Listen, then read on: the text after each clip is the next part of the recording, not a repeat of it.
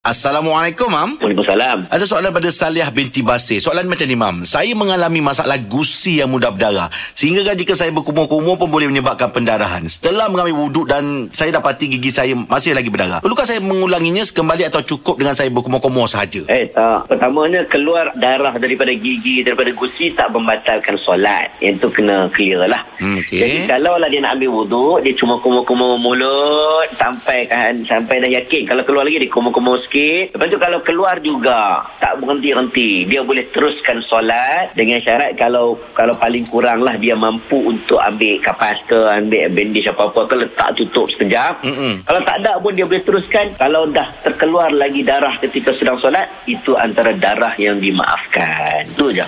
Oh. Tak ada masalah. Boleh. Okay, terima kasih, Mam. Terima kasih, Mam. Baik.